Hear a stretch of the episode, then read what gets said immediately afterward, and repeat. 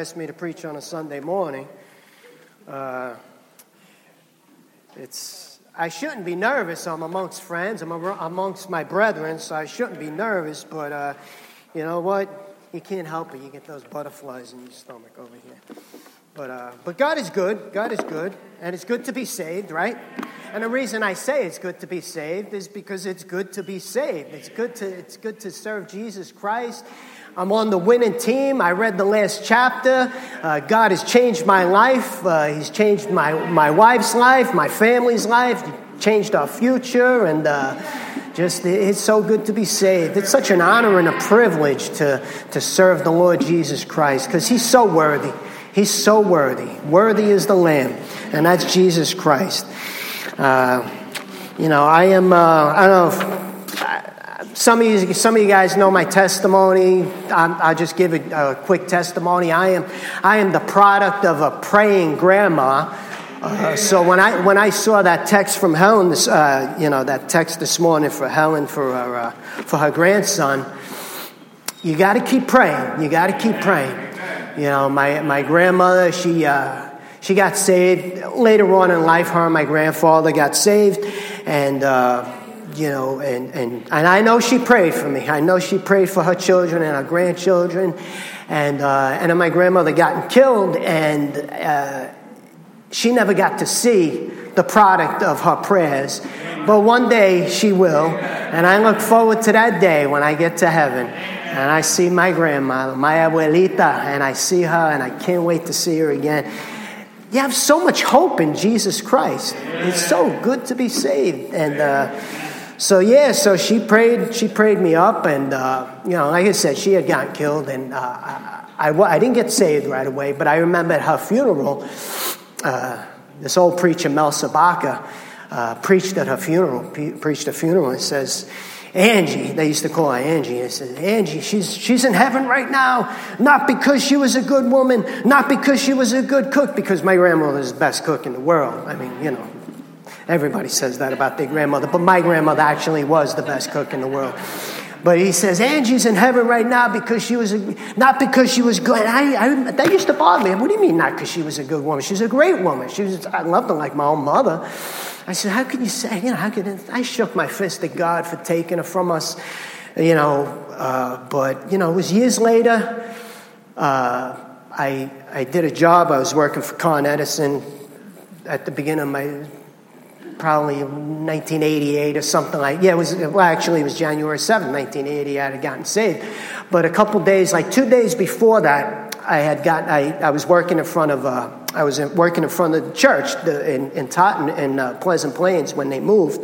So my grandparents got saved when, when they first came from ohio. They were on mill road in staten island. They, they went to a, a small little catholic church that they used to uh, they used to rent. And uh, so that's when my, my grandparents had gotten saved. So later on, uh, when they moved to Pleasant Plains, I had a job outside. I was working on the lines. I was a lineman. And um, I remember seeing Dan Sabaka, the son. And, I, you know, we hit it off right away because I said, hey, you remember my grandparents? Because my grandfather was still going. I, w- I would go with him once in a while. And I remember telling the, the Mel Sabaka's son, Dan, I think he was the pastor at the time, and I said, Dan, I says, I always, I always remembered, you know, at the end of your services, you always had that, that time where you, uh, you know, you would uh, bow, every, every head bowed and every eye, every, you know, every eye closed, and every head bowed. And, and I always used to peek, by the way. I was always that guy that used to peek and look. I says, I always, you know, I always wanted to raise my hand, but I, you know, I never would. I never, I never did. And, and he says, listen, Dan, he says, don't put that off. Don't put that off. He says, You work on He says, I see what you're doing up there in the bucket. He says, You're, you're very, uh, you have a dangerous job. He says, You know, even that, you know, pro- tomorrow is no man. You better get that thing straight. You better get that thing straight. He says, I'll tell you what. He says, uh, I think it was like on a Tuesday. He says, Thursday night, he says, we're having a, a Bible study. He says, why don't you, we're having a service. Come to the service and don't put that thing off. If that invitation is there, he says, don't put God off because you you never know what could happen. So, like I said, January 7th, 1988, I raised my hand at the end of the service. And I looked around, nobody else was raising their hand. And uh, right there in the church basement, I went downstairs at the end of the service. and they uh, basically showed me from the Word of God, not their opinion. They showed me from this book how you could know for sure you go to heaven when you die. And then I realized how, wow, my, my abuelita, my grandmother, she, she is definitely in heaven because she, I know she had a faith and trust in the Lord Jesus Christ. So, but so, so praise God, you know, it's been a little roller coaster up and down. You know, I had a couple of times where I was, you know, in, in the flesh, in the world, but, uh, you know, I never had that peace that I have right now, you know, just loving the Lord and serving God and just, you know, you'd be out in the world, it's just temporary stuff. Even getting high and, you know, whatever it is, drinking, pills, smoking, whatever it is, it's, it's only temporary. But man, the best times I've had in my life have been with some of the men in here, you know, just just serving the Lord and just laughing, you know, good clean fun, good clean fun, and just uh, and just rejoicing. I mean, it's just the taste of heaven when you're with the brethren, you know, out there serving the Lord and just out there on the street corner preaching God's word and uh, you know holding up a scripture sign. Brother Eli and Brian and uh, so many others, all of you guys are such a blessing to me and. Uh, yeah, God is good. God is good. And that's why I say it's good to be saved. And it's good to be saved because it's good to be saved. Uh, so if you have your Bible, if anybody needs a Bible, just raise your hand. We have extra Bibles in the back. Have a good old King James Bible. Anybody? Okay, good. Praise God. So if you have a Bible, uh, this morning you could turn to turn to Romans, Romans chapter 10. Romans chapter 10. And I was thinking of maybe, you know, I know a lot of good preachers start off with a, with a joke or something like that. Last time I was up here, I told a joke, uh, had to do with construction. It was a joke on construction, but I'm still working on it. Get it? It's construction, I'm still working. Thank you, thank you, sister. Uh, you know. But uh, it's like it's like my daughter, you know, with the jokes, you know, Olivia. Dad, Dad, I have a joke about pizza. That's too cheesy, too cheesy. All right. You know, it's funny because you, you know, I, I was, you always wait for a good joke and, and then you, you try to remember the joke and then try to tell it to somebody and you screw it all up. You know, that's why I like the little dad jokes that I get. Um, you know, but repetition, repetition. When you get a joke, you know, when you hear a joke, it's, rep, you know, you, you got to say it over and over and over and over. And, uh, you know, and I think of, uh, I shared this, this story with a couple of my brothers at, the, at a men's meeting. It was a guy I worked with. Uh, his name is Dougie Olson. And, uh, and, you know, everybody had the nickname of the Reverend. Hey, Reverend, uh, preach, Reverend, Reverend Whip, they used to call me. I don't, I don't, want to tell you what the whip was about, but the, the Reverend Whip. Say, Reverend, you mean to tell me, and he always waited for there to be an audience. I know, if you, I know we all have this in the workplace, you know.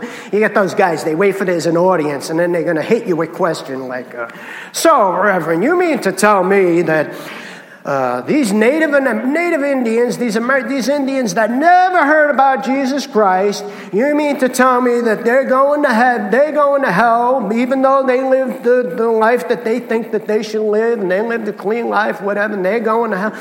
I said, Dougie, I says, I really, you know, I was a young Christian. I says, I really don't have the answer for that. I says, but I says, Jesus said, Verily, verily, I say unto thee, except a man be born again, he cannot see the kingdom of God. So no matter what, he cannot see the if he's unless he's born again, he cannot see the kingdom of God.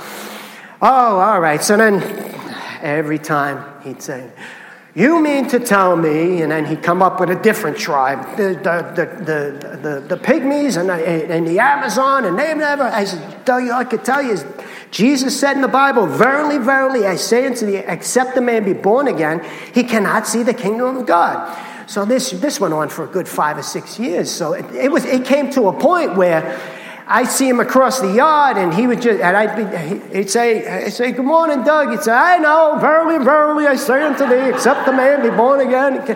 So he was hiding, so he had scripture in his heart. You know, he, he kept saying the verse over and over and over.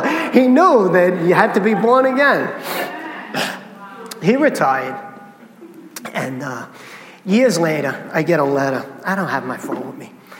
I wanted to actually read the letter. I took a picture of it. But um, the letter said something like this. This was about maybe five, six years after he, he retired. Then years, I don't know how many years later it was, but he, he wrote me a letter. He uh, actually one of the supervisors came down to my office. He says, "Cologne," he says, "We got I got a letter from you. It says CO Danny Cologne, but it, it was to Con Edison because he didn't have my address, so he just mailed it to Con Edison.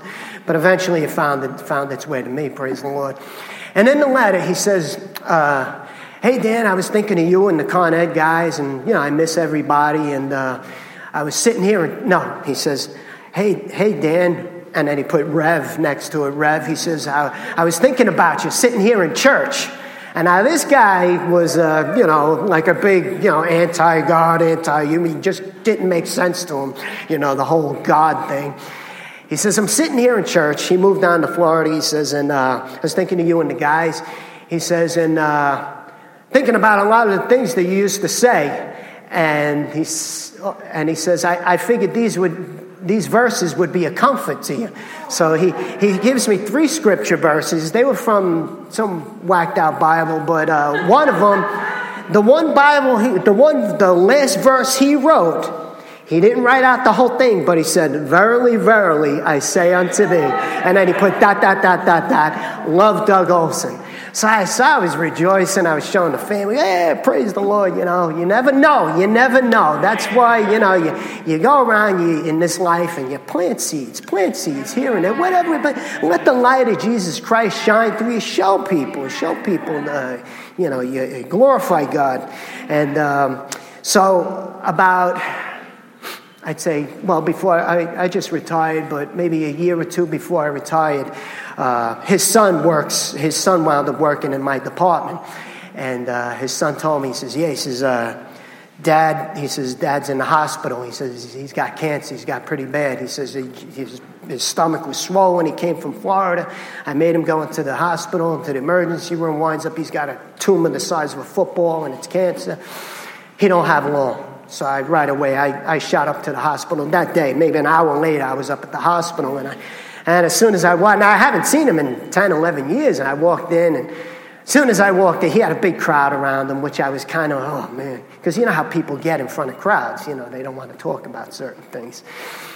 As soon as I walked, hey, Reverend's here. So I walked in, and Doug, how you doing? It was good to see him. It really was good to see him. I shook his hand, and he didn't look so good, but we were talking, and I says, Doug, you know, just, just small talk. You know, there were people there. I says, so Doug, I says, so, you know, things don't look too good, I heard. He says, nah, he says, but he says, that's all right. So that's all right, Reverend. He says, I know why. He says, and you know why, right? He says, I'm not worried about when I die. And I said, Well, praise the Lord, Doug. I said, Because you know, you're going, not because you were a good guy, because you weren't a good guy. He really wasn't a good guy. In fact, his nickname was Abrasive because he was so abrasive to everybody. He was just nasty to everybody, you know.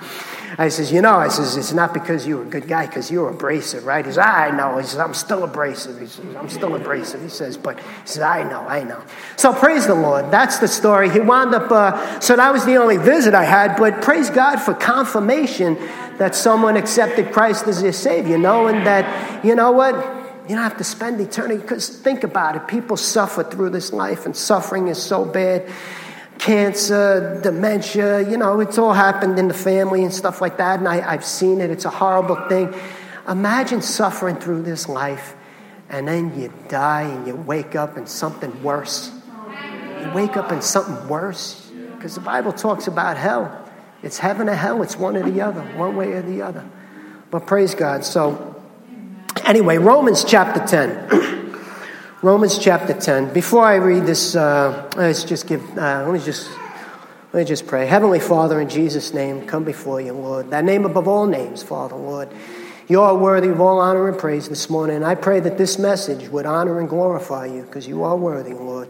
And I pray, Father, for everybody uh, in this audience. I pray, Lord, Father, that uh, you would just uh, they would give you their, their kind attention, Lord. They would uh, take heed to your words this morning, Father, because it's your word, Father. It's the final authority that you left for us is your word, and we thank you for it, Father. And help us to take heed to your words this morning, Father, and just uh, and bless us. And bless our pastor this morning, Father. As he's probably listening, I pray, Lord, you'd heal him up, Lord, because we miss him. I miss him right now. I wish he was up here preaching, Lord. But praise God for this opportunity. Thank you, Lord. In Jesus' name, amen. All right, Romans chapter 10, verse 17. Romans 10, 17, it says, So So then faith cometh by hearing, and hearing by the word of God. I want you to remember that verse. Faith cometh by hearing, and hearing by the word of God. In fact, Bible, uh, First Bible Church in Staten Island, they used to have this verse behind. I don't know if uh, uh Eleanor, you remember that they had this behind the pulpit. This this particular verse: "Faith cometh by hearing, hearing by the word of God." I remember every Sunday morning, seeing every every couple years or whatever they would change, but that verse stood there for a while. Faith cometh by hearing, hearing by the word of God. Now turn to Hebrews chapter eleven. Hebrews chapter eleven.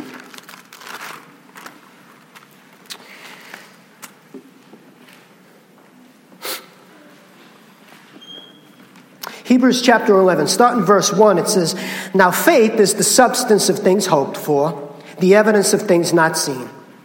Uh, for it by the elders obtained a good report. Through faith we understand the worlds were framed by the word of God, so that the things which are seen were not made of the things which do appear. By faith, Abel offered unto God a more excellent sacrifice than Cain. Genesis chapter, Genesis chapter 4. Genesis chapter 4. Turn to Genesis chapter 4. Remember that by faith, Abel offered unto God a more excellent sacrifice than Cain. Faith. Faith cometh by hearing, hearing by the word of God. All right, Genesis chapter 4, starting at verse 1, it says, uh, And Adam knew, his, knew Eve, his wife, and she conceived and bare Cain, and said, I have gotten a man from the Lord. And she again bare his brother, Abel and Abel was a keeper of the sheep, but Cain was a tiller of the ground. And in the process of time, it came to pass that Cain brought of the fruit of the ground an offering unto the Lord. And Abel, he also brought of the firstlings of his flock and of the fat thereof. And the Lord had respect unto Abel and to his offering. But unto Cain and to his offering he had not respect. And Cain was very wroth, and his countenance fell. Cain's not an atheist. He's not ignoring God. He's, he's worshiping God the way he seems fit. You know what? He says, I worked hard for this. He's, he's bringing God a sacrifice. I'm sure he worked hard for the fruit of the ground that he was doing. He probably even said to himself, ah, God will, God will accept me. I'm a good person. I, I've never, never killed anybody, right? Isn't that everybody saying? I never killed anybody. God's going to accept me. God's going to accept my sacrifice. Uh, you know, he says, I never killed anybody. God's going to accept me. Remember Hebrews chapter 11, verse 4. It says, By faith, Abel offered unto God a more excellent sacrifice than Cain. The first two men that were born into this world, they heard from God. One of them believed by faith, Abel, and one of them, and, and one man didn't. One of them believed by faith that the only acceptable way to approach God is through the blood of the Lamb. He knew that it was a blood sacrifice that God required. He did what God said by faith. So the only way to approach God is through the blood of the Lamb. The first two men that were born into this world, they heard from God. One of them believed by faith that the only acceptable way to approach God is through the blood of the Lamb. Both men heard it, both men knew that. One man believed it, one man didn't and nothing's changed in 6,000 years. One man believed it, one man didn't. Nothing's changed. Why has nothing changed? Turn to Romans chapter 1. Romans chapter 1. Romans chapter 1. Look at verse 18. Romans chapter 1, verse 18. Romans 1:18 says, "For the wrath of God is revealed from heaven against all ungodliness and unrighteousness of men, who hold the truth in unrighteousness, because that which may be known of God is manifest in them, for God hath showed it unto them. For the invisible things of him from the creation of the world are clearly seen, being understood by the things that are made, even his eternal power and Godhead, so that they are without excuse." You have no excuse. You look around, God says, you can look around, look at the, look at the vastness of, uh, of the stars and the skies and the sun and the moon, the rivers, the, the lakes, the mountains. You have no excuse. Every one of us has No excuse because you can look around and you could see, you know there's God. God gives you, God, God says every person deep down in their heart, they can look around at his creation and know there must be a God. That's like even Dougie with those Indians in the Amazon, they can look around. They all know that there's a God. And the Bible says, by the way, about those Indians in the Amazon, you know what? God says, uh, the Apostle Paul says, the gospel hath appeared unto all men so that nobody's without excuse. So, you know what? God, and John chapter 1, uh, the Bible says uh, God gives us just enough light, just enough light to men that they could seek, they could seek after God. So, no man's without excuse. God gives us enough light to seek after. Yet, the problem is, Proverbs, look at Proverbs 21 2. Here's another problem Proverbs 21 2.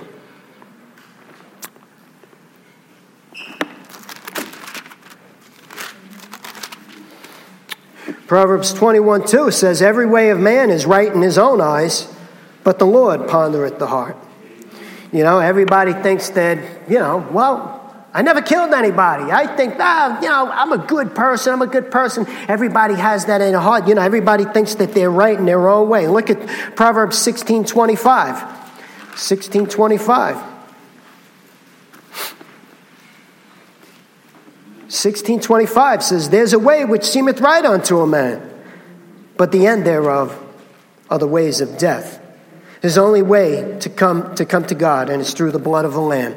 God's right, you're wrong. God's word is the truth, it's the final authority. If, you, if your ways are contrary to God's ways, then you're just plain wrong.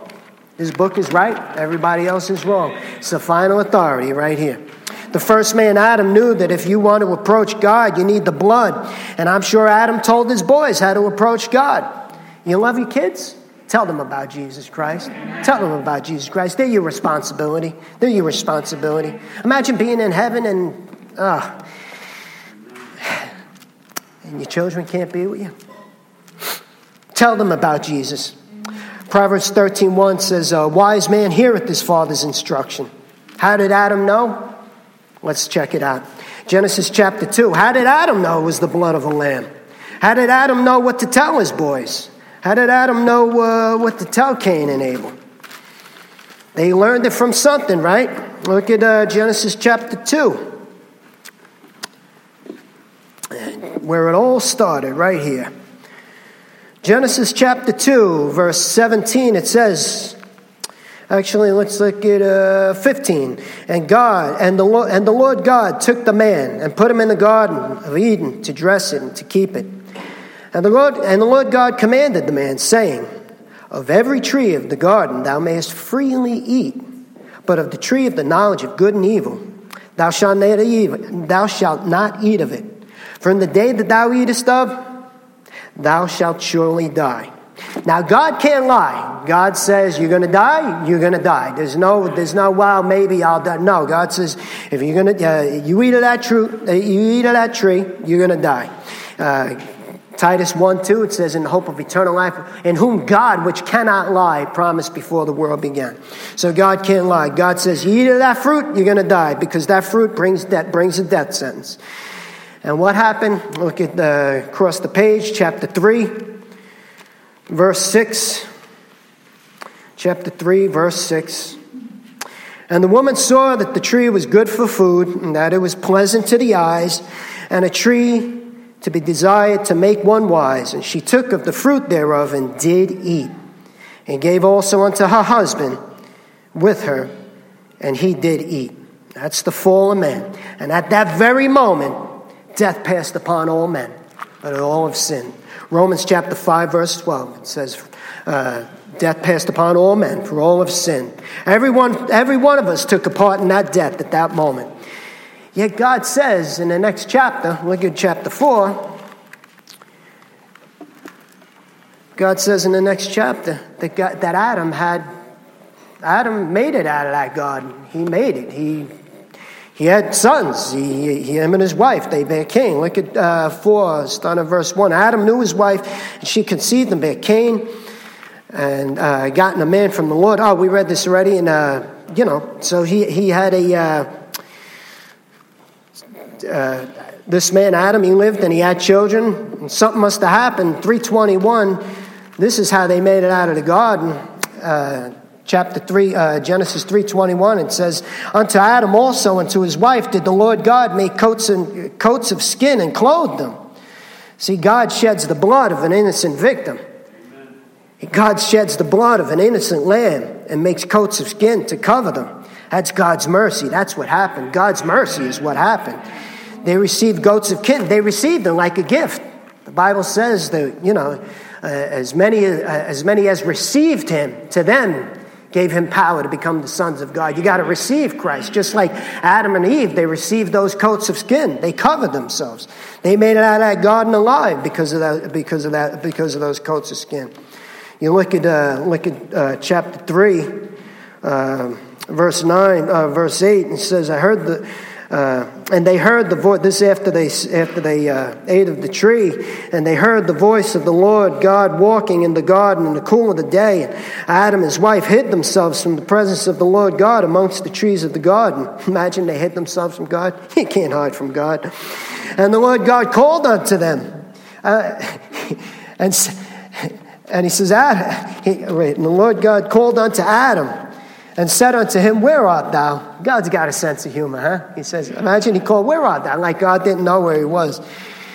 And he said, I heard thy voice in the garden, I was afraid because I was naked. Yeah, they were afraid because they had the knowledge of evil now. They had the knowledge of good. You think about it, right? The creation, right? God said the first day it was good, second day it was good, third day, when it was all done, God said it's very good. So they had the knowledge of good, and all of a sudden they ate the tree. Now they have the knowledge of evil. They say, oh man, we're naked. And they tried to, just like man does, they tried to cover their sin. They tried, to cut, they tried their own works to cover their sin, but they couldn't cover it. They needed, they, need, they needed the blood of the Lamb. They needed the blood of the Lamb. And that was the lamb that was, how do you know it was the lamb? Because the Bible says in Revelation 13 8, it says that, that that was the lamb that was slain from the foundation of the world. So that's what happened. Had, that was God's mercy. God made them coats of skin and clothed them. That's how they made it out of that garden, out of that garden alive. You know why? Because God's not willing that any should perish. So God, that's why I tell people, and, and I believe in myself. A brother told me a long time ago, he says, brother, he says, if you were the last person on earth, if you were the only person on earth, God would still, Jesus Christ still would have died for your sins. And this is proof right here, because this was, these were the only people on earth, Adam and Eve. They were the only ones. When I say Adam, it's Adam and Eve, because God says, I will call them Adam. You know, Adam and Eve is one person, just like when you marry, you become one flesh. So, yeah, so, uh, so God's not willing that any should perish. The Bible says God's not willing that any should perish. So that's why, you know, God loves us, and that's why no matter who you are, God loves you, and uh, He paid the price for your sins. He paid the price for your sins. Uh, where sin abounded, grace did much more abound. That's in Romans chapter 5, verse 20. So uh, Genesis 320, uh, 321, they received the coats of skin to cover their nakedness. They received God's gift. And the gift of God is eternal life through Jesus Christ our Lord. See how that God's not willing that any should perish? Amen. So by faith, Abel brought a lamb. Adam learned that God requires the blood of a lamb and told his boys, he says, if you want to live, it's going to take the blood of a lamb. Make sure you share the gospel with your children, teach your children. So many generations after Cain and Abel, look at Genesis 22. We're going to move along here. Genesis 22. So after Cain and Abel, Genesis 22, starting in verse number 1. And it came to pass after these things that God did tempt Abraham and, and said unto him, Abraham, and he said, Behold, here am I, here I am. And he said, Take now thy son, thine only son Isaac, whom thou lovest, and get thee into the land of Moriah, and offer him there for a burnt offering upon one of the, uh, upon one of the mountains which I will tell thee of. And Abraham rose up early in the morning saddled his ass and the two young, uh, and, and took, saddled his ass and took two of his young men with him, and Isaac his son, and clave the wood for the burnt offering, and rose up and went unto the palace of which God had told him. Then on the third day, Abraham lifted up his eyes and saw the place afar off. And Abraham said unto his young men, Abide ye here with the, with the ass, and I and the lad will go yonder and worship and come again to you. Worship, worship in this context is, out, is not out there with your hands up praising the Lord. The worship is basically right here. In this context, it's just doing what God says. So he says, I'll, uh, uh, I'll go yonder and worship and come again to you. And Abraham took the wood of the, of the burnt offering and laid it upon Isaac his son. And he took fire in his hand and a knife, and they went both of them together. Now listen to this one, verse 7. And Isaac spake unto Abraham his father and said, My father. And he said, uh, Here am I, son. And he said, Behold, the fire and the wood, but where is the lamb for the burnt offering? Hmm, Isaac knew that he needed a lamb. How did Isaac know? Isaac knew that he needed a lamb. They had no Bible.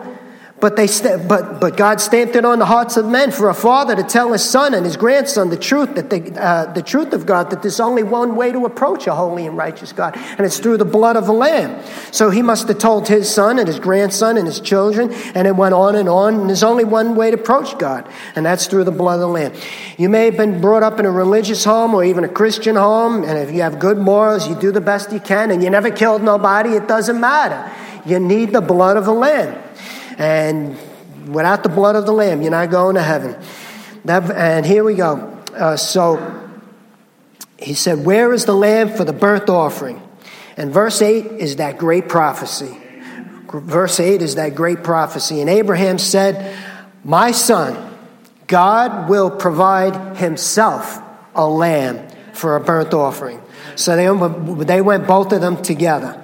See, if, if your Bible says God will himself provide a lamb, you take that Bible and on your way out, just don't even put it in recycle. Put it in the garbage because that Bible, I don't want anybody else to read it. Get yourself a King James Bible because the King James Bible is the only one that has it right, that great prophecy that God will provide himself a lamb for a burnt offering. So they both went down in the, uh, went, uh, went both of them together. That's a great prophecy.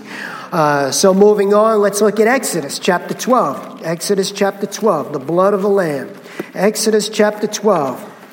For 430 years, 430 years, the Israelites were slaved on, were slaves. They were enslaved under the lash of the taskmaster, but God was looking for blood. Look at um, Exodus chapter 12. Everybody's there.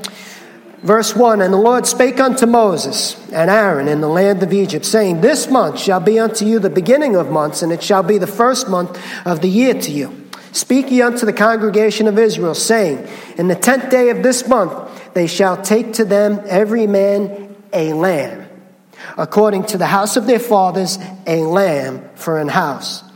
And if the household be too little for the lamb, let him and his neighbor next unto his house take it according to the number of the souls, every man according to, the, to his eating shall make your count for the lamb.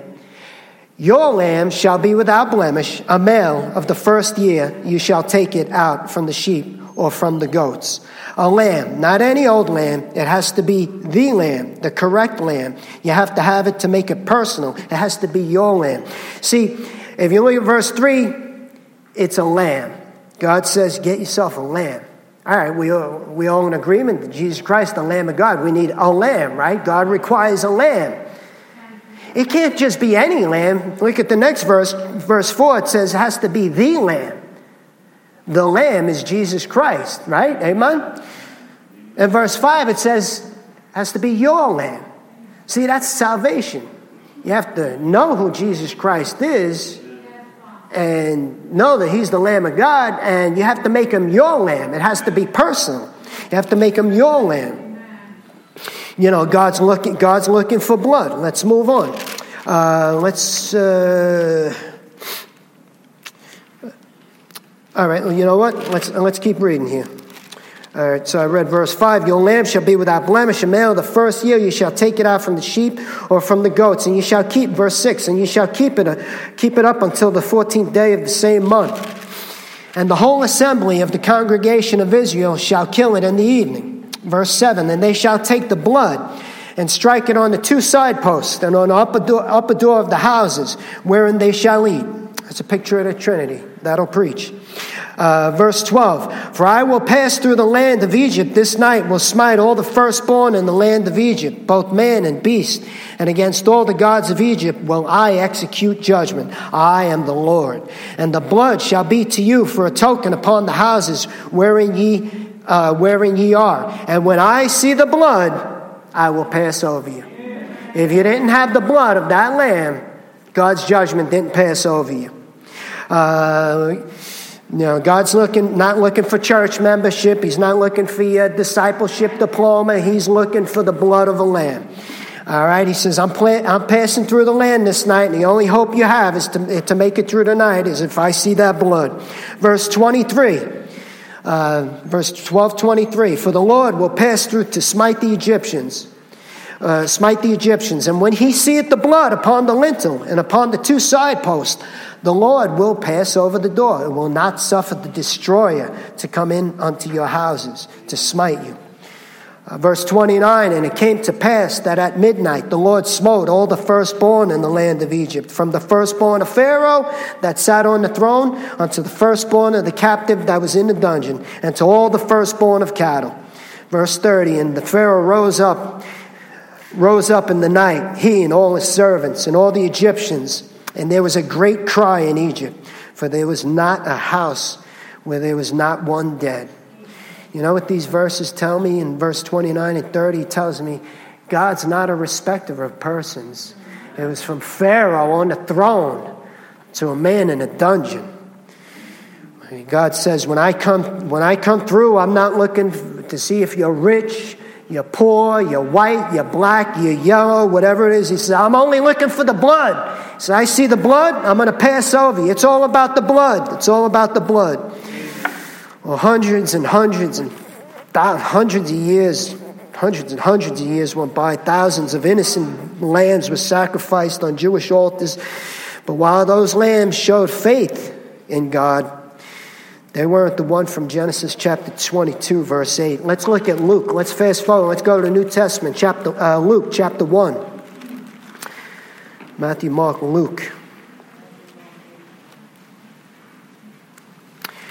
When I see the blood, I will pass over you. Amen. Amen. Luke chapter 1. All right. Luke chapter 1.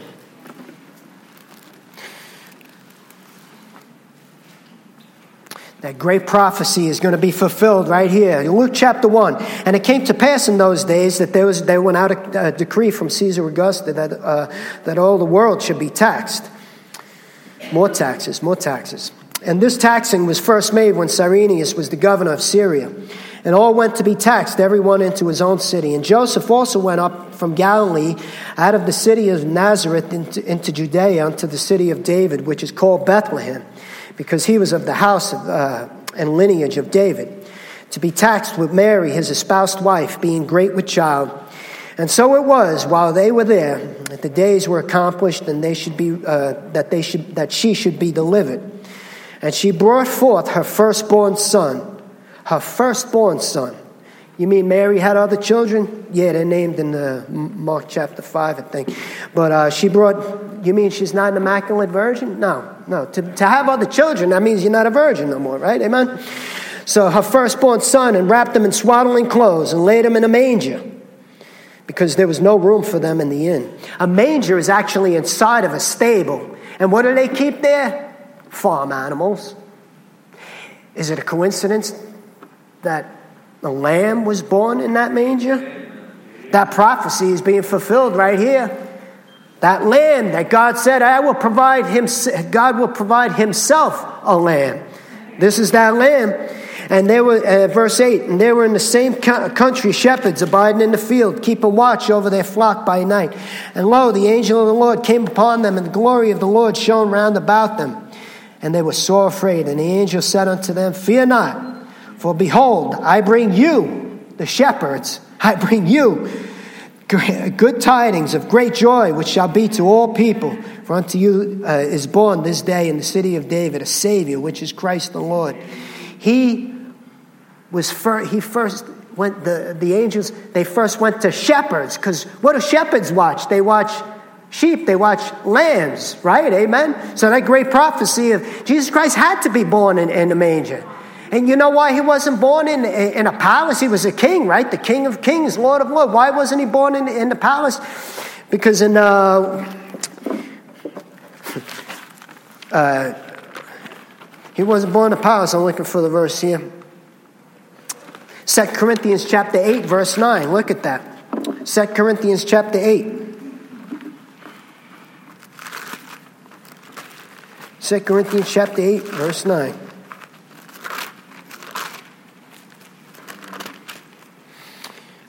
It says, For you know the grace of our Lord Jesus Christ, that though he was rich, King of Kings, Lord, on the cattle on a thousand hills, you can't, you're not, nobody's richer than God.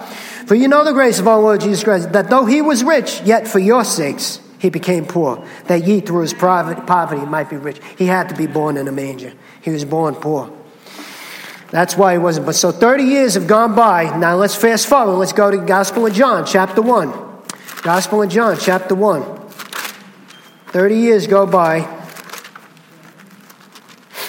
And here he is. And here he is. 30 years go by.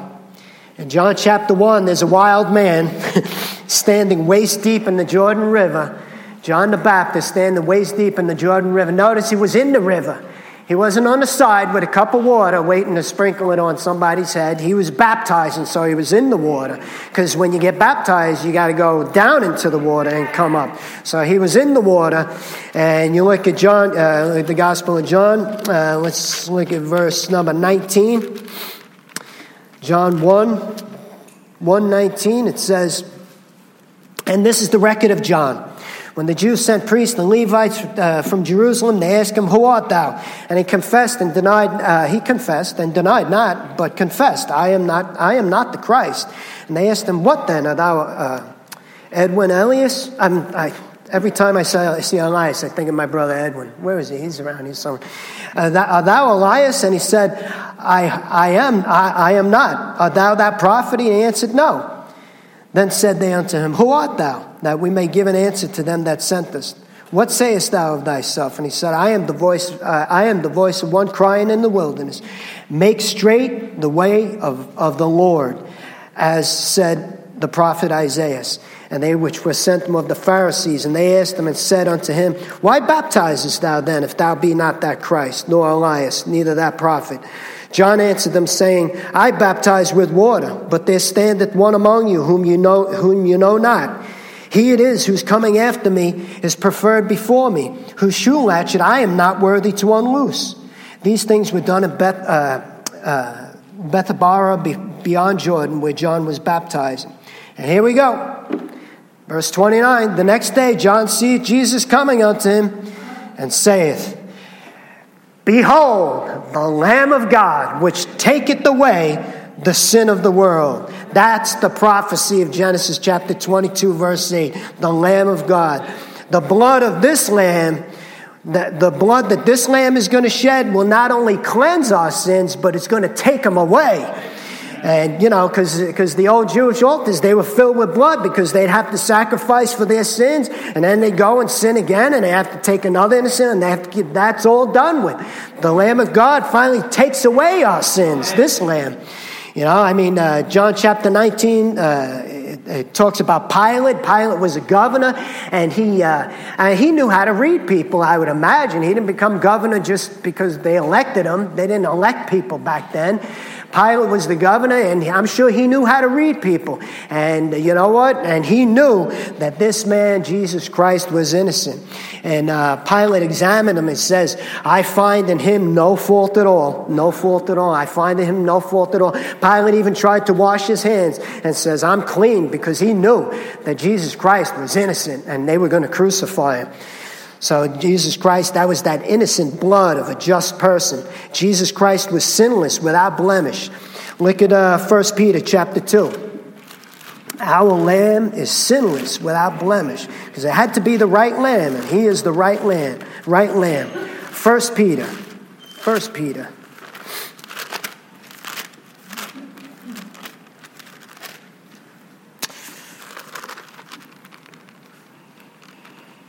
First Peter chapter 2, uh, 22. 222. Uh, actually, 21. For, he, for even hereunto were you called, because Christ also suffered for us, leaving us an example that you should follow in his steps, who did no sin, talking about our Lamb, talking about our Lamb, the Lamb, who did no sin, neither was guile found in his mouth, who when he was reviled, reviled not again. Ooh, that's tough. What a Savior. When he suffered, he threatened not, but committed himself to him that judgeth righteously who his own self bare our sins in his own body on the tree, that we, being dead to sins, should live unto righteousness, by whose stripes ye were healed. Uh, turn back to 1 Peter chapter 1. Chapter 1. Turn the page. Chapter 1, look at verse 18. For as much as you were not, uh, you not redeemed with corruptible things, as silver and gold from you, uh, from your vain conversation received uh, by the tradition of, uh, from your fathers, but with the precious blood of Christ, as of a lamb without blemish and without spot. He was that lamb. Worthy is the lamb. Worthy is the lamb. Isaiah chapter 53. Isaiah chapter 53. Isaiah chapter 53. Isaiah chapter 53. I'm going to read the whole chapter. You know why? Faith cometh by hearing, and hearing by the word of God. This is how you increase your faith. You read God's word, it gets into you. That's how you do. it. Faith cometh by hearing, hearing by the word of God. Isaiah chapter 53, starting in verse 1. Who hath believed our report? And to whom is the arm of the Lord revealed? For he shall grow up before him as a tender plant, as a root out of dry ground.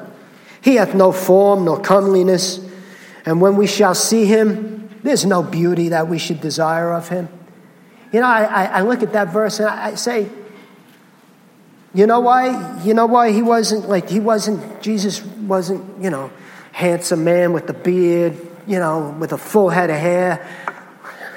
You know, I, I you know why? Because I, th- I think there was no comely, there was no beauty that we should desire of him because I don't think Jesus wanted us to make statues of him, paint pictures of him, and hang him in our in, our in our rooms. You know, that's why you, you can't re, you don't really. I mean, you know, he was a Jewish man. He was thirty years old. You could, you know, you, you shouldn't. That shouldn't that shouldn't affect your salvation. You know what?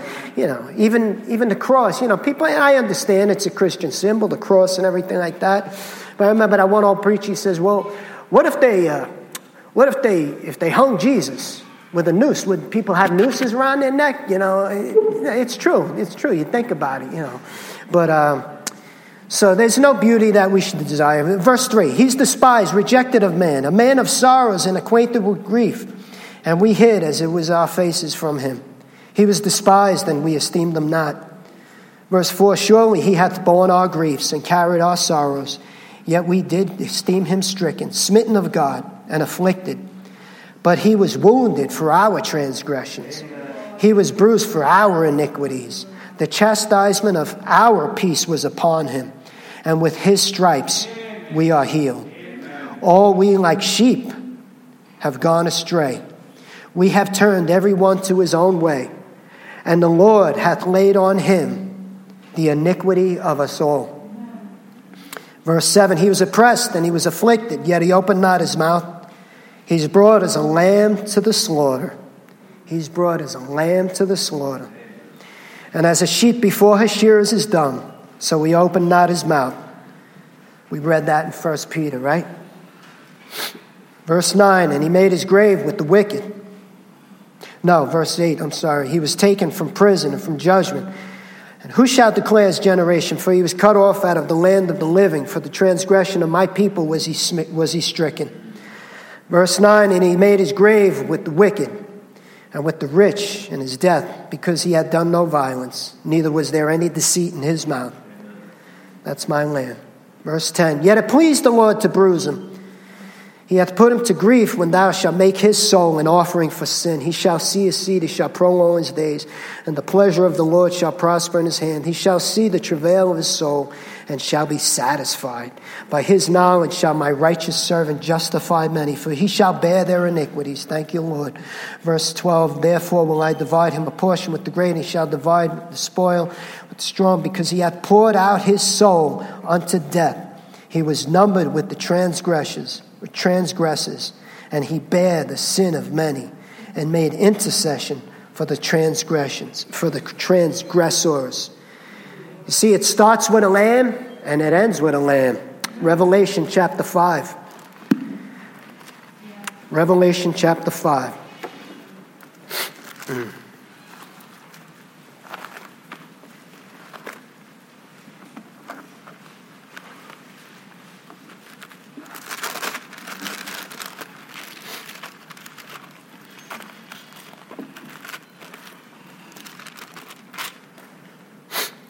Revelation chapter 5.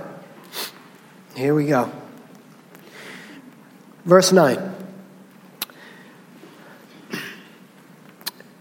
Verse 9.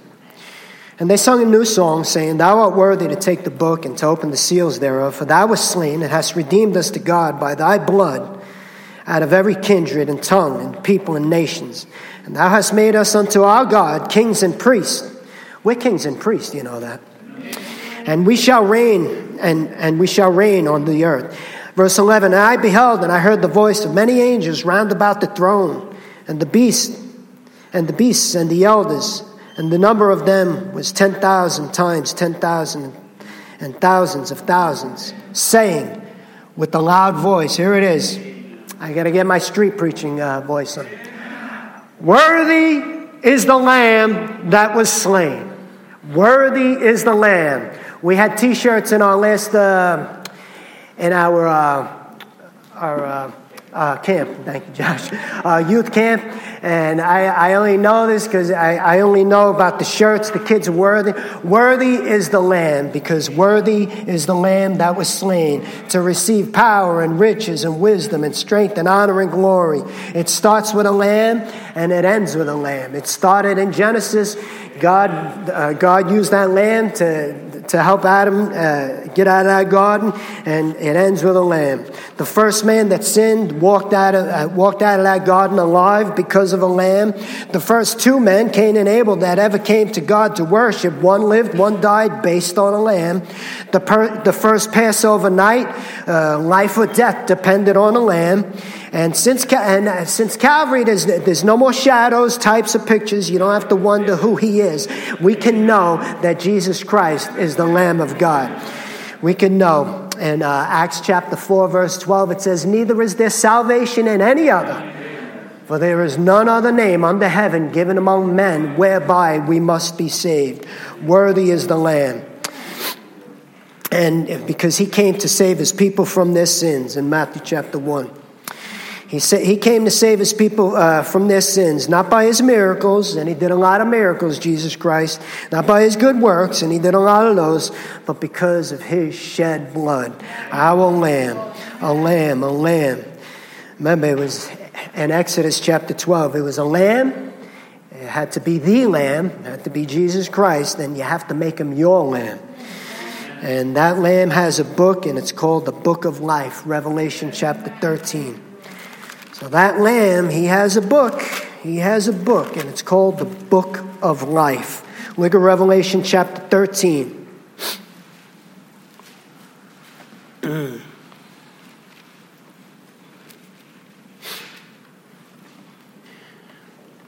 uh, chapter 13. Uh, and he's this talking about people. Uh, this, is this is in the tribulation doctrinally. Uh, I'd say around. I'm going to start around, uh, verse six.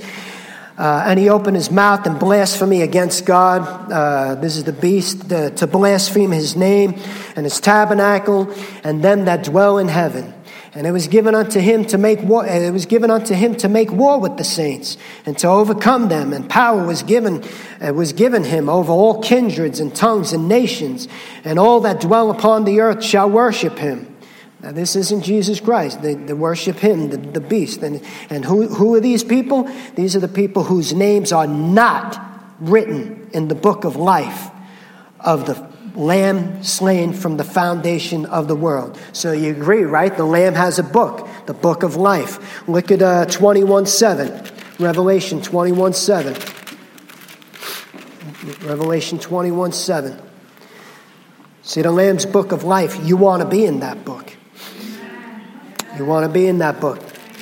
Look at 21 27. 21 27. Talk, uh, uh, Revelation 21 is a beautiful picture of what we have waiting for us heaven, the New Jerusalem. Uh, it's a picture of heaven. I mean, where, where I mean, look at uh, verse 4 God shall wipe away all tears from their eyes. There shall be no more death, nor sorrow, nor crying. There shall, there shall be any more pain, for the former things have passed away. Look at verse uh, 27. And there shall in no wise enter into that in, into it anything that defileth neither whatsoever worketh the abomination or maketh a lie, but they which are written in the Lamb's book of life. You got to be, you want to be in that book. My brother J.R.M. Proda, uh, from Staten Island, a good brother. Uh, he's been my friend since I was since I was a kid, and when he got saved, um, his witnessing tool was this verse over here. Look at uh, Look at uh, Revelation chapter 20, verse 15. Chapter 20, verse 15. And this is the verse he would give unsaved people and people he was witnessing to. Listen carefully. Give God's word a hearing right here. And whosoever was not found written in the book of, book of life was cast into the lake of fire. You, is your name written in the book of life? If not, this is your end, right? I, I told you before, Titus, uh, Titus chapter 1, it says, in whole, God cannot lie. God doesn't lie. And he says, if your name's not in the book of life, you're going to cast into the lake of fire. Who wants that? Well, the question is, how do you get into that book? Amen? You get into that book by accepting Jesus Christ as your Lord and Savior.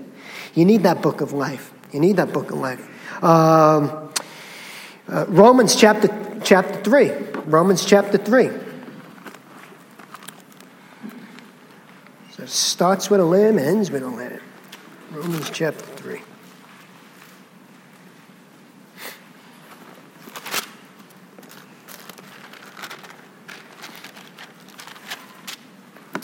First thing you got to do to get into the book of life is you got to realize you're a sinner. There's none righteous, no, not one. I don't care how good you are. My grandmother was a great woman. I I, you know, I miss it to this day. And I was telling Brother Andrew today, man, I can't wait to see you. I can't wait to see you again. But you know what? She wasn't good enough to get to heaven. She needed the lamb. She made that lamb her lamb. Look at three. Uh, look at uh, all right. Romans chapter three, uh, verse ten. As it is written, is none righteous, no, not one. All right.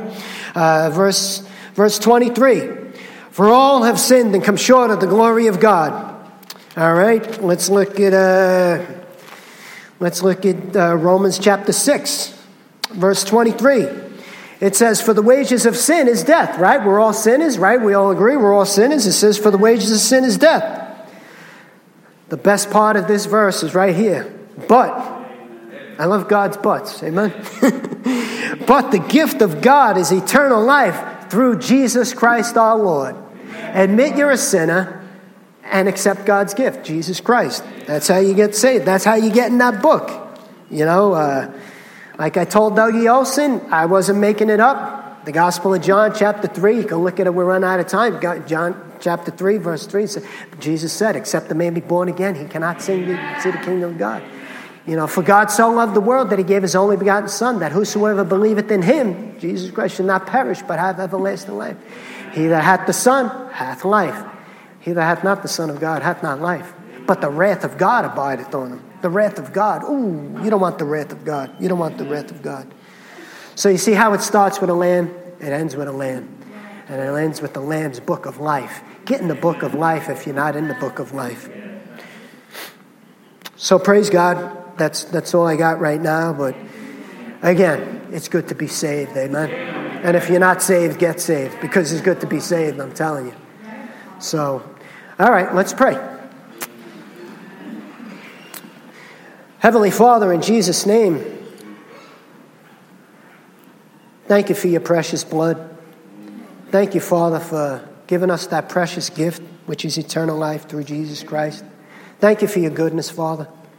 Lord, if there's anyone here that doesn't know Jesus Christ as their Savior, is not, is not cleansed with the blood of the Lamb, has never, never accepted Christ as their Lord and Savior, please, Lord, open their eyes today, Lord. Show them the truth, Lord, because you said we have an appointment. We all stand before you, Lord. One day, we're all going to stand before you. And God, Father, if we don't have the blood of the Lamb on the two, on the lintel and two doorposts of our heart, we're not going to go to heaven, Lord. We can't approach you without that blood, Lord. So please, Lord, if there's someone here that doesn't have that blood applied to their heart, please open their eyes, show them the truth, soften their hearts, show them that Jesus is the only way. You said you're the only way. We believe you, Lord. Thank you for my church family. Thank you for my brothers and sisters in Christ. And we love you, Lord, and bless this day. May you receive all the honor and glory. In Jesus' name, amen.